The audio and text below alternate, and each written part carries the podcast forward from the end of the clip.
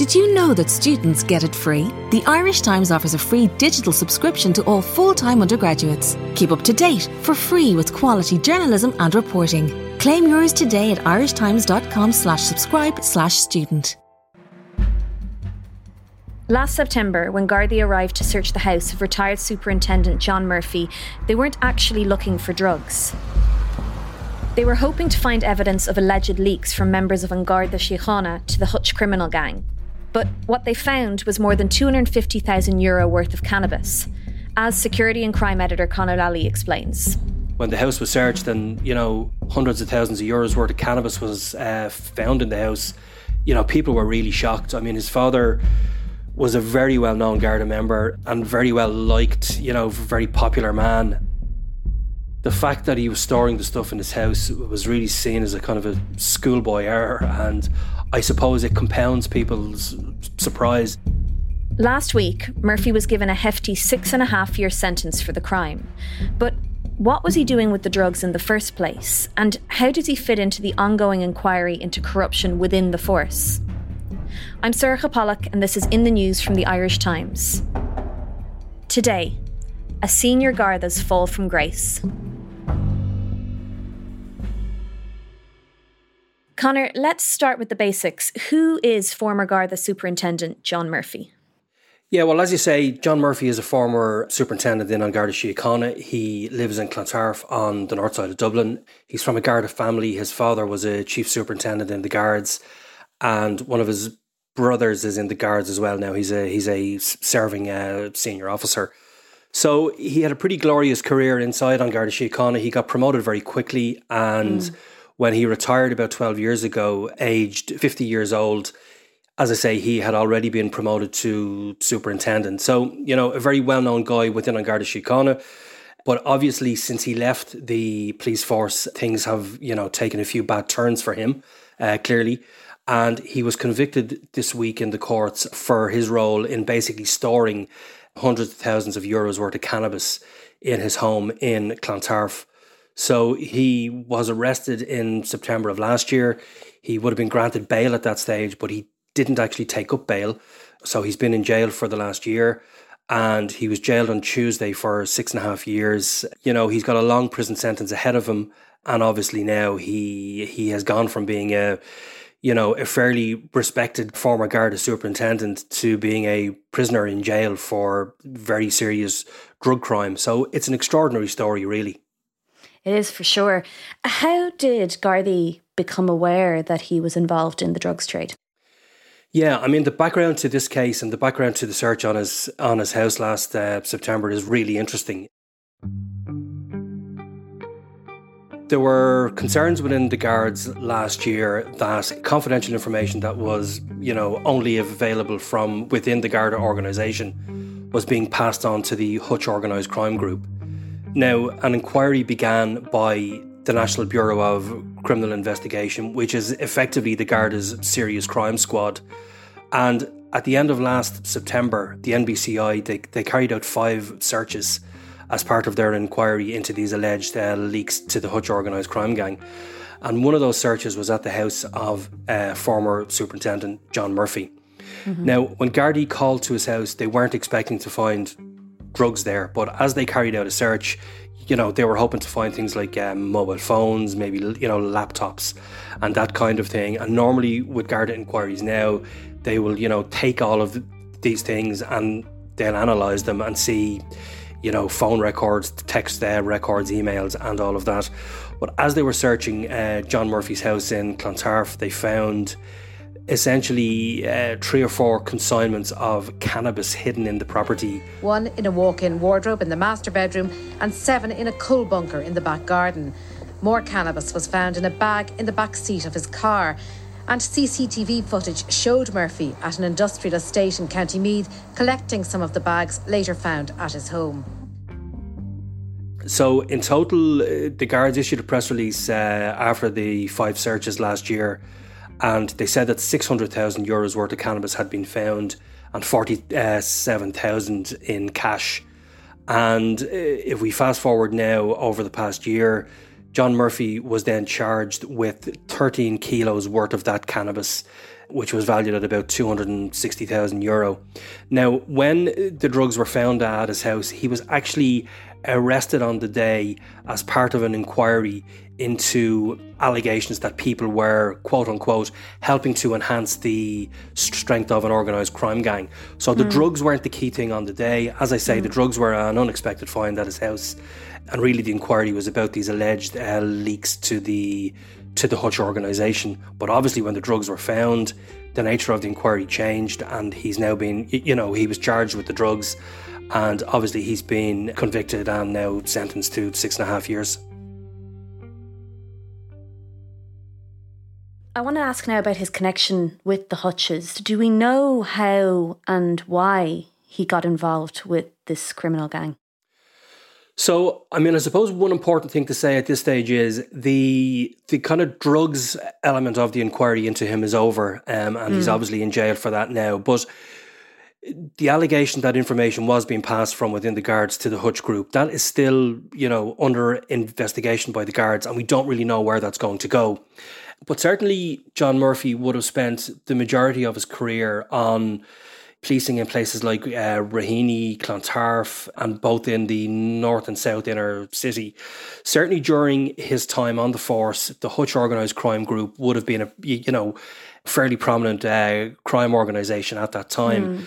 So really, any Garda coming up the ranks during that period would have come across the Hutch organised crime gang. So it's not that unusual that he would have known some of these people. Very often, when guards are carrying out inquiries into organised gangs, they will get to know some of the people that they're investigating. They'll get to know their wives, their partners, their kids, and all of that. So the fact that he would have known them wouldn't have been unusual. But I guess what the Garda investigation now is focused on is whether his knowledge of them and the kind of, you know, what you might call the professional relationship that he had with them on his time on the force turned into something else after he left. So, really, that's the focus of the inquiry at the moment. The guards did become concerned last year that the Hutch gang had information on, you know, live and ongoing inquiries into them. And when they started to investigate these allegations, their suspicions fell on John Murphy and also a couple of people who were still who are still serving in the guards. And that's what led to the five searches in September of last year. So that's where it's at at the moment. It does feel kind of incredibly troubling that such a senior Garda with a family background in the Gardaí could be suspected of helping the Hutches with information. I mean, how do you think this is going to be received generally? Yeah, I mean, I guess the first thing to say about you know these allegations that information was you know finding its way from from inside the Garda organization to the Hutch gang you know they are unusual allegations they don't happen all the time having said that um, we have had cases down the years over a long period of time and even if you go back to you know the heyday of the IRA and so on um, and various other you know early organized crime groups back in the 70s back in the 80s here in Ireland you will get cases every now and then where there are concerns that confidential information is finding its way into the hands of organized crime. But it is unusual. And in this particular case, I mean, the suggestion that certainly John Murphy has put forward, that he put forward when he appeared in court to be sentenced during the week about this uh, cannabis find at his home in Clontarf, he basically put forward the proposition that, you know, he had effectively fallen on hard times. Defence counsel Michael O'Higgins said Murphy had debts of more than 850,000 euro at the time. He fancied himself as a business person, Mr. O'Higgins said, but had the opposite of the Midas touch, and any investment he made went down the drain. He said that he'd spent 300,000 euros on taxi licenses and when that industry was deregulated, effectively his, you know, 300,000 euro was worthless. So he basically said that after that investment went bad, he had to remortgage his home. He then obviously had, you know, retired from the guards then after a period. And he basically suggested that he fell into further financial hardship and that he had to get a loan of 129,000 euros from family and friends he said Murphy was also a functioning alcoholic, a factor which had clouded his judgment. The theory that he was a very heavy drinker and that he was actually an alcoholic was also put forward.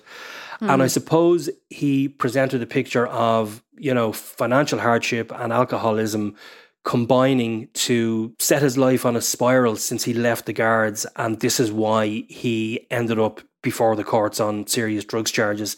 Now, it didn't come out in court, you know, who he was holding these drugs for. But certainly the judge said that he was holding the drugs for payment, so i.e., storing the drugs in his house and being paid to do that. And now the allegation is that he has become close to the Hutch crime gang really since he left um, on Garda Síochána and the nature of that relationship, um, you know, the allegation is that it's it's turned criminal and that's what's under investigation at the moment. So it's a really serious thing. I mean, somebody who's a former Garda superintendent, you know, it's a very trusted role in the guards. It's, I mean, when you rise up the ranks like that, you've obviously been, you know, promoted several times. And it is a real concern that a person who went forward for promotion lots of times in, in the guards kept rising up the ranks is now at the centre of all of this. And even though he's retired from the force for quite some time, it's still a very poor reflection, really, on the Garda organisation. It's a real worry. And um, the concern, obviously, is that other serving members of the Guards, you know, were obviously part of this plot to allegedly supply information to the Hutch gang.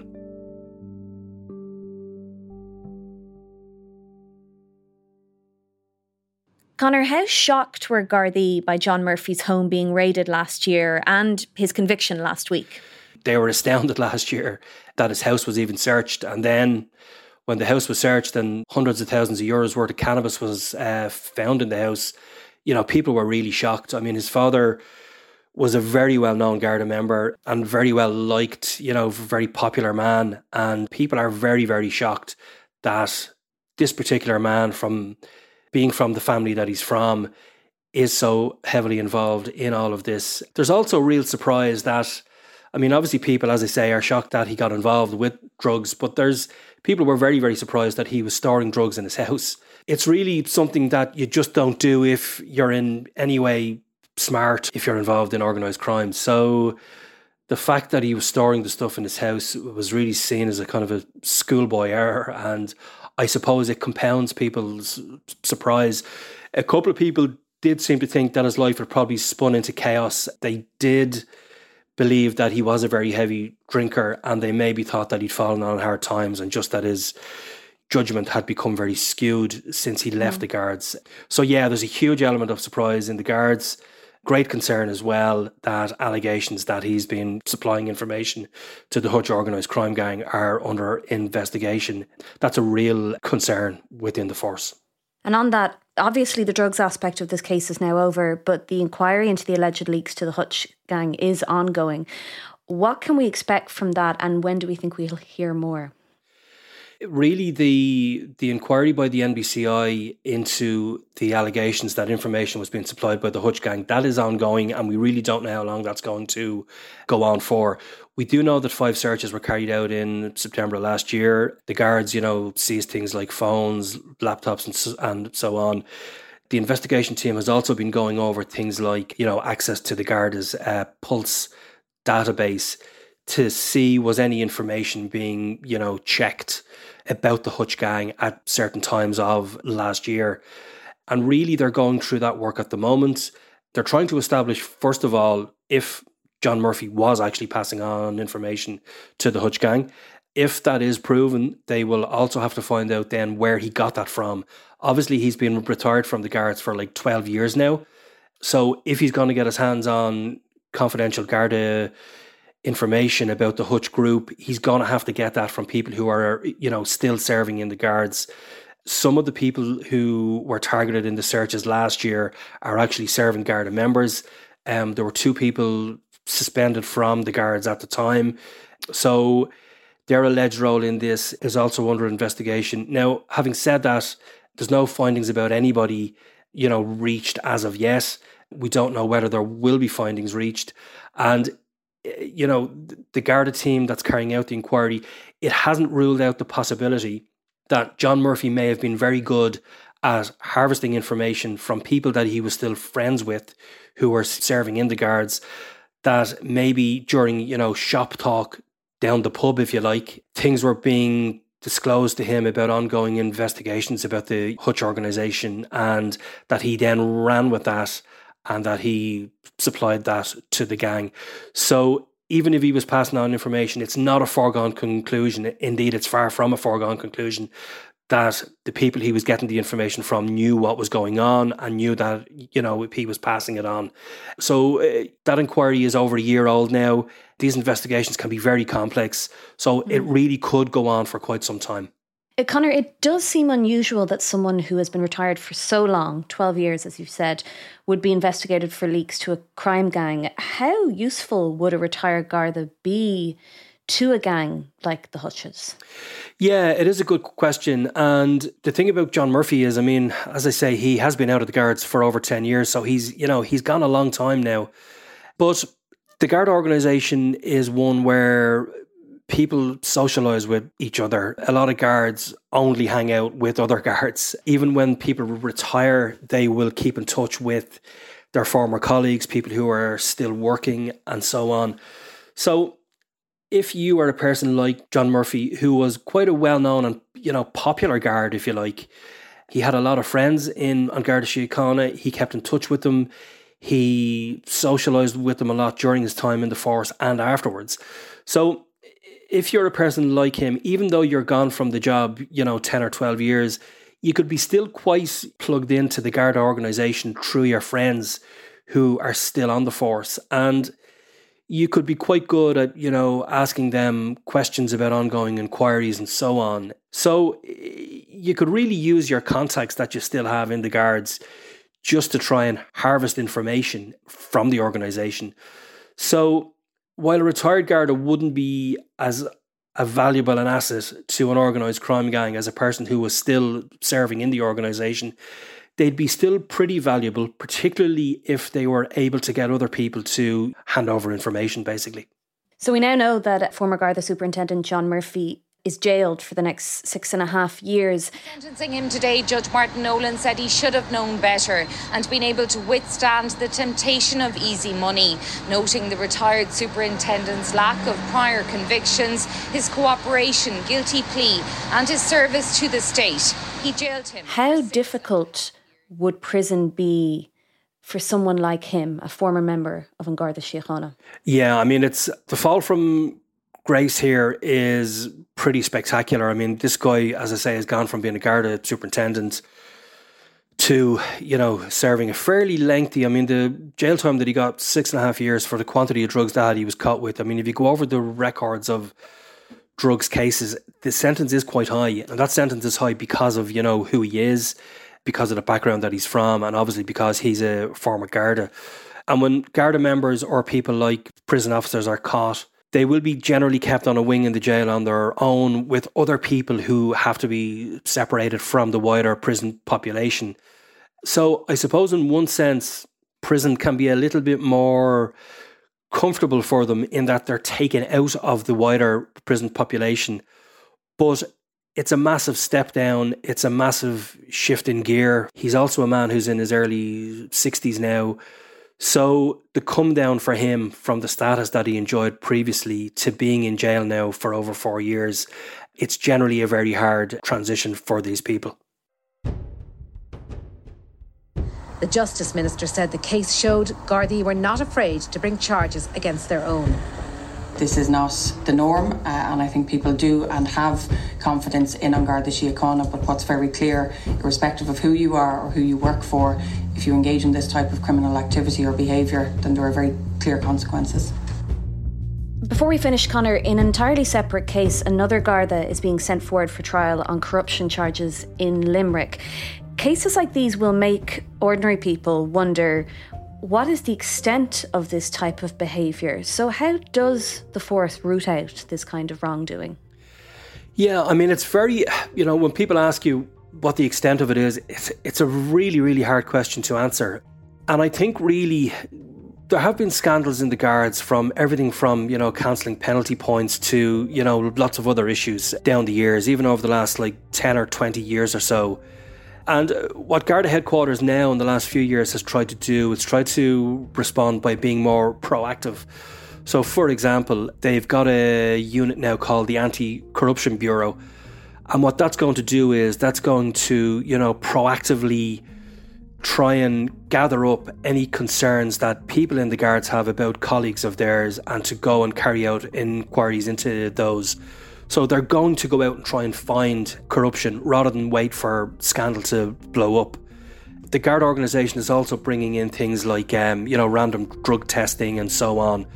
And this is all aimed at trying to weed out people and trying to catch people who are hanging out in social circles where drug taking is an issue because the guard organisation feels once servant Gardaí are in that kind of environment, they can be very easily compromised by people involved in the drugs trade. So the Guard organisation is trying to be more proactive about this, but that's a work in progress, really. They've really only become very proactive in the last, I would say, four or five years. That work is still underway, and we've yet to see the fruits of it really yet. Um, I mean, there have been a couple of widespread inquiries now in the last couple of years, but they haven't really reached an outcome as of yet. So we'll have to keep an eye on them just to see how they conclude. Conor Lally, thanks so much for your time today. Thanks, Sorcha. That's it for today. Today's episode was produced by Suzanne Brennan, Declan Conlon, and Aideen Finnegan. In the News we will be back on Wednesday.